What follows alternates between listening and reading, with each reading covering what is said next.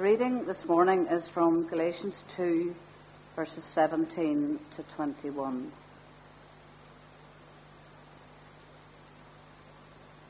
But if, in seeking to be justified in Christ, we Jews find ourselves also among the sinners, doesn't that mean that Christ promotes sin? Absolutely not. If I rebuild what I destroyed, then I really would be a lawbreaker.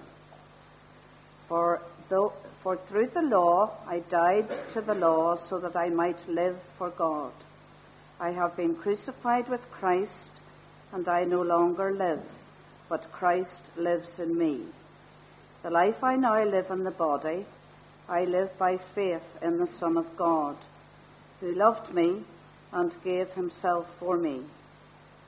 I do not set aside the grace of God, for if righteousness could be gained through the law, Christ died for nothing. This is the word of the Lord. Our focus this morning is on verses seventeen to twenty of uh, chapter two of the book of Galatians. And this is a, a difficult little section. But we can really make sense of these verses by recognizing they're answering one big question.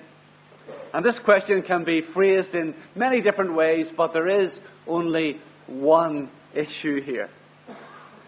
Let me suggest three ways in which we could ask this question, and there are many more. But Paul is asking, does justification by grace alone, through faith alone, and Christ alone, lead to licentiousness or, or lawlessness? Since our works do not save us, does that mean that our works do not matter and we can live our lives doing as we please? Does this gospel message mean that, that God is really like some uh, doting grandfather who allows his grandchildren to run amok without any intervention or discipline? Those are the same question, I hope you realize. And in answer to that, we're going to look at just two very simple points. Again, two questions. Are Christians free to sin? And are Christians free to serve? Freedom to sin? Question mark. Verses seventeen and eighteen. Paul writes, but if, in our endeavor to be justified in Christ, we too were found to be sinners, is Christ then a servant of sin? Certainly not. For if I rebuild what I tore down, I prove myself to be a transgressor. Paul, as we were considering last Sunday morning, and as we have uh, been challenged with this message throughout our study in Galatians, he wants us to understand that he has made a choice. And he, he wants this choice to be experienced by all. It's necessary for a true believer. That in accepting the finished work of Jesus Christ upon the cross as the sole means of his salvation, he has rejected the keeping of the law for such a purpose. He has, as he says, demolished a wall. He's not about to rebuild it. Now, there was a time, as we know, when Paul, then Saul the Pharisee, expended endless efforts in his desire to keep the law. And he has now come to understand that he did all of this with one purpose. He did it utterly consumed with self. All his good works were focused on gaining for himself hard-earned commendations from God. His spiritual trophy cabinet, as it were, was full of awards. And he spent his days polishing and, and prizing all his little victories, the achievements of his own hands, until he met with Jesus. And then everything changed. Now it's as if he's singing those old gospel hymns. You know, in the old rugged cross stained with blood, so divine a wondrous beauty I see. For the dear Lamb of God left his glory above to pardon and sanctify me. So I'll cherish the old rugged cross till my trophies at last I lay down. I will cling to the old rugged cross till I exchange it someday for a crown. Or again, and when before the throne I stand in him complete, I'll lay my trophies down, all down at Jesus' feet. Jesus paid it all. All to him I owe. Sin had left a crimson stain. He washed it white as snow. You see, Paul had all these trophies attained through his righteous, law-keeping life.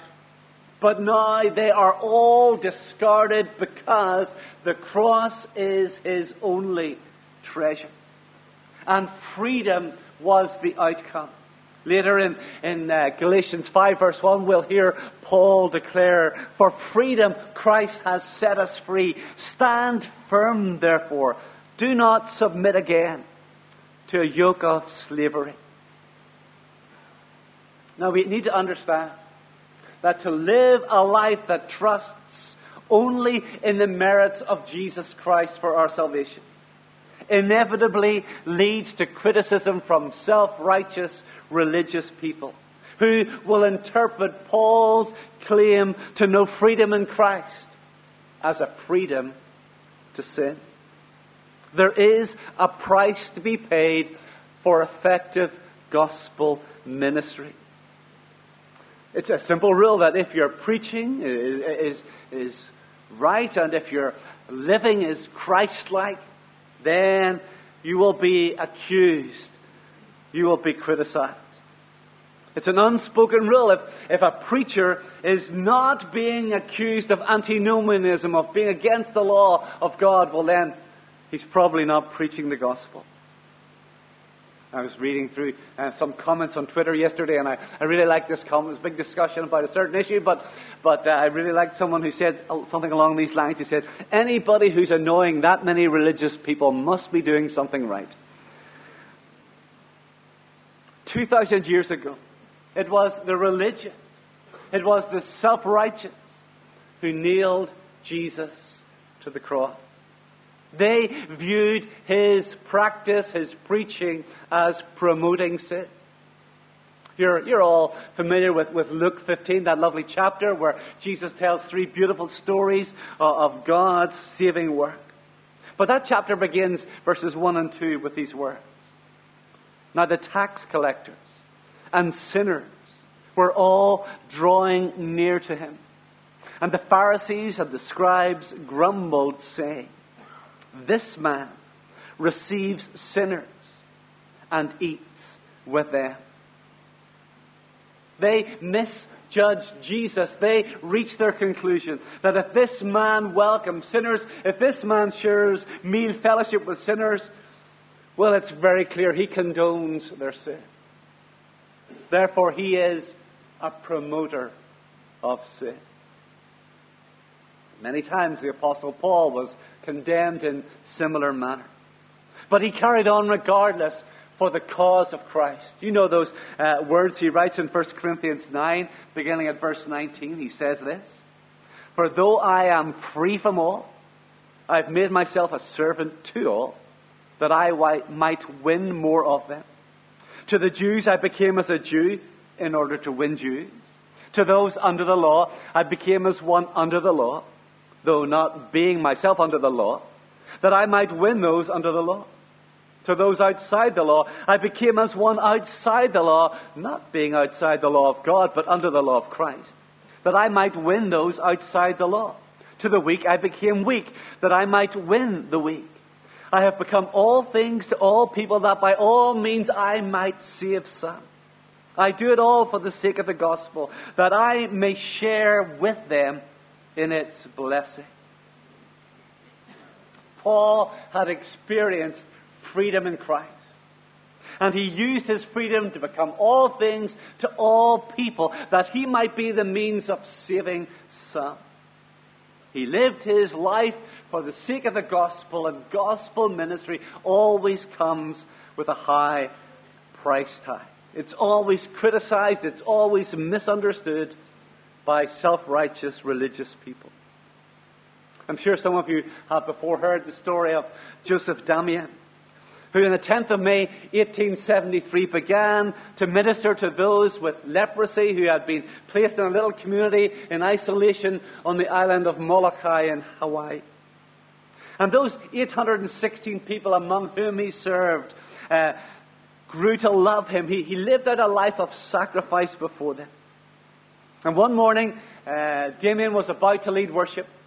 He was making himself a cup of tea, and he poured some boiling water into a cup, and it swirled around and spilled over and poured onto his bare foot, blistering the skin. And it took him a moment to realize what had happened. There was no pain, no sensation. Gripped by the fear of what this could mean, he, he poured another little bit onto the same spot. Again, there was no feeling whatsoever. And Damien immediately knew what had happened. And that morning, as he went in to commence his uh, morning worship, no one at first noticed that something was different. Normally, he began every service with these words, "My fellow believers." But that morning, he began by saying, "My fellow leper." Joseph Damien had, had, for the sake of the gospel, become as one of them. And that's a, that's a familiar sermon illustration. I'm sure you've heard it before.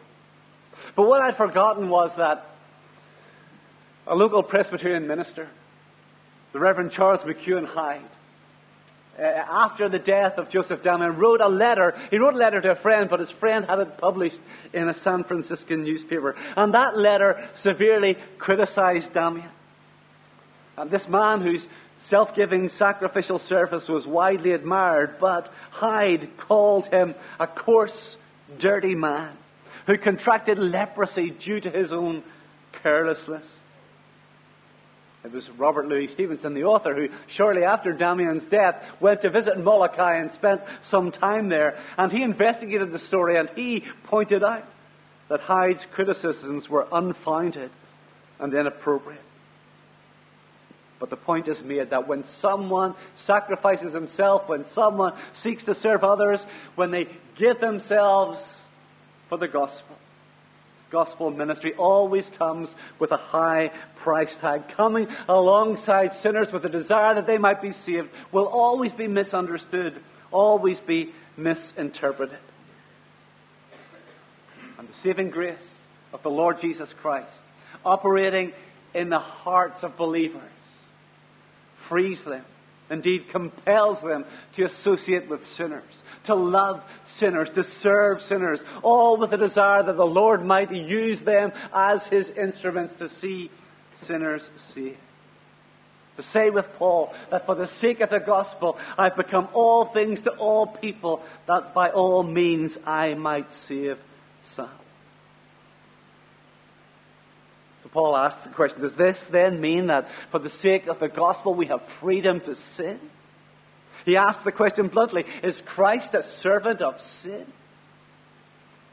And the answer is rendered in, in various translations, certainly not. May it never be. God forbid. By no means. That's unthinkable. Of course not. Uh, the Council of Trent in the mid-sixteenth century was the response of the Roman Catholic Church to the Reformation. And there, the doctrine of justification was described as a, a legal fiction. A legal fiction. It's a bit like entering into a marriage, you know, for the purposes of immigration. There, there's no intent on the couple to, to be in a loving relationship or even to live together, but to get a little bit of paper so that someone can live in a country, they have a marriage. And the Council of Trent suggested that Luther's view of justification suggested that someone might be justified, legally declared righteous before God, but at the same time their heart be completely untouched, unchanged, unmoved. But Paul here, as he writes in Galatians, is saying that simply cannot be, must not be. The faith in Jesus Christ that saves must necessarily be a faith that sanctifies. Now, last Sunday morning we did, did talk a lot about justification. But we must understand that where justification is genuine, it necessarily leads to sanctification, to a transformed life. So last Sunday morning, in our catechism question, question thirty-four, this was asked. Since we are redeemed by grace alone, through Christ alone, must we still do good works and obey God's word? And the answer is yes, because Christ, having redeemed us by his blood, also renews us by his Spirit, so that our lives may show love and gratitude to God, so that we may be assured of our faith by the fruits, and so that by our godly behavior, others may be won for Christ. You see, when God invades the heart of his child by the presence and power of his Holy Spirit, he saves us from the power of sin and, and from the, the penalty of sin. Sin no longer holds sway in our heart. And the consequence is not a freedom to go and sin as we please, but rather to go and serve, a freedom to serve. Let's look at verses nineteen and twenty. Galatians two nineteen and twenty. For though, or for through the law, I died to the law, so that I might live to God. I have been crucified with Christ. It is no longer I who live, but Christ who lives in me. And the life I now live in the flesh, I live by faith in the Son of God, who loved me and gave himself for me. Paul explains that the life of the Christian necessarily involves being crucified with Christ. Todd Wilson, who's president of the Center for Pastor Theologian, states, we cannot be firmly rooted in the gospel and not experience a kind of sacrifice and suffering that we might very well call death. If there's no death in our life, there's probably no gospel either. Now perhaps you understand a little bit of what that, that means in theory. But I'm not convinced that God's people have really understood what it means in practice. What does it mean for us to be crucified with Christ? Again, you're familiar with those words with which we began our service this morning. Luke nine twenty-three, where Jesus said that anyone who would come after me, let him deny himself and take up his cross daily and follow me. Now, two thousand years ago, if you were to meet someone walking down the road carrying their cross, you knew before a day or two would be over, that person would be dead. But we don't see people carrying crosses on our streets today. We have sanitized the cross. We have given it a religious sheen. We have taken away its offense and we have taken away its power. But note Paul's words. He says, I have been crucified with Christ. It is no longer I who live, but Christ who lives in me. The cross of Christ, in which believers must share, leads not only to a death to sin, but also to a death to self. As Dietrich Bonhoeffer said famously, when Jesus bids a man come, he bids him come and die. So it's a very simple question of application. How much dying to self have you engaged in today? If, if taking up your cross is to be a daily experience, is that marked in how you live your life? I suspect, and it has been my experience, that what really happens is that Christians, rather than be willing to die to self, are really quite upset if they're even in a small way inconvenient. If we don't get things in our own way. If, heaven forbid, someone would sit in our pew and we have to move one row forward and sit somewhere else. How could you expect us to do that? Do you remember the good old days when we had pews? People are not prepared to be inconvenienced for Christ. And yet we're called to die to self for Christ. The doctrine of justification by grace alone does not simply produce a pattern of, of sinfulness. does not sorry, promote a pattern of sinfulness, but promotes a pattern of selflessness. It doesn't give us a freedom to sin. No, the very opposite. It gives us a freedom to die to self that we might serve others. It causes us to lift our eyes not to be focused on the here and now, the temporal, but on the eternal. And the life of faith, of which Paul writes, means that the faith that enables the Christian life to commence is the same faith that day by day we rely on to enable the Christian life to continue. Scott McKnight comments, "Those who have been justified live justly. Those who have been made holy in Christ live holy lives. Those who have experienced God's love, love others. Those who have experienced God's forgiveness, forgive others." When we receive this gift of grace in Jesus Christ, it cannot leave us unchanged. For it to be real, for us to be justified, we must also be in that process of being sanctified, made to be like Jesus, made to become selfless in our living, sacrificial in our self-giving. There must be a change. I think at all times we have a little hankering for nostalgia, especially as you start to get old. You think, oh, I remember the good old days. No? But has anybody really got a hankering for outside toilets? On a rainy day, do you really wish that you still had to get your keys out and put them into the car door and turn the key to get the car door open and not simply just press a button? Do you not realize that you no longer have a longing to stand in the backyard and run your laundry through a mangle? And you delight in the spin cycle of your electric washing machine. And the truth is that once we have experienced the better by far, we put the past behind us and we determine never to return there.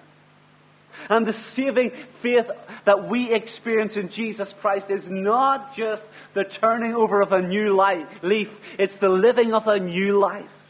It's not a matter of trying harder. There's no trying involved. Because the Christ-honoring life of the believer is impelled by the indwelling Spirit of God. It's never through our own efforts. We submit to His power and authority in our living. This is the transforming power of the gospel. Justification by faith alone, in Christ alone, is not a legal formula for a forgiven life. It's a, it's a friendship. It's a, a, a consuming relationship with a living Savior. It's not just a set of rules and regulations. It is this relationship that lasts for eternity. It's not legal fiction. It's not a marriage of convenience, but a deep, loving, and lasting bond that transforms our hearts in time and for eternity. As you live and love this Jesus, who first loved you and gave Himself for you, dying that you might live, rising that you might live forever. We have no freedom to sin in the gospel, but we are free to serve, sacrificing self, making much of Jesus, living out of love for Him. May that be our lives in this and every day to His glory. Let's pray together.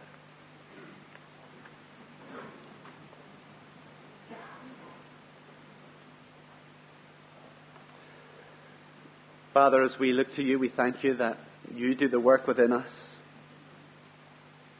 We don't have to grit our teeth, clench our fists, and resolve to live this way. Rather, we have to simply to open our lives to the work of Your Spirit, applying Your word, that we, as Christ has sacrificed Himself for us, would sacrifice ourselves in service and love to Him. Lord, help us to understand the implications of daily taking up our cross to follow, daily laying down our lives. Father, forgive us that so often we are unwilling to do so.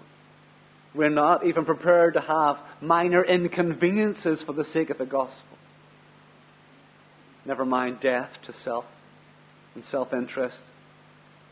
Lord, we ask for your transforming power to be evident in us, so that when people meet us, they may mock us, but they will not disregard the transformation in our lives. Lord, may we live so sold out to you that we show ourselves not to be of this world, to be citizens of heaven, where one day we'll worship around your throne for all eternity, thankful to you for your salvation, bought at such a price, given with such grace and freedom. In Jesus' name we pray. Amen.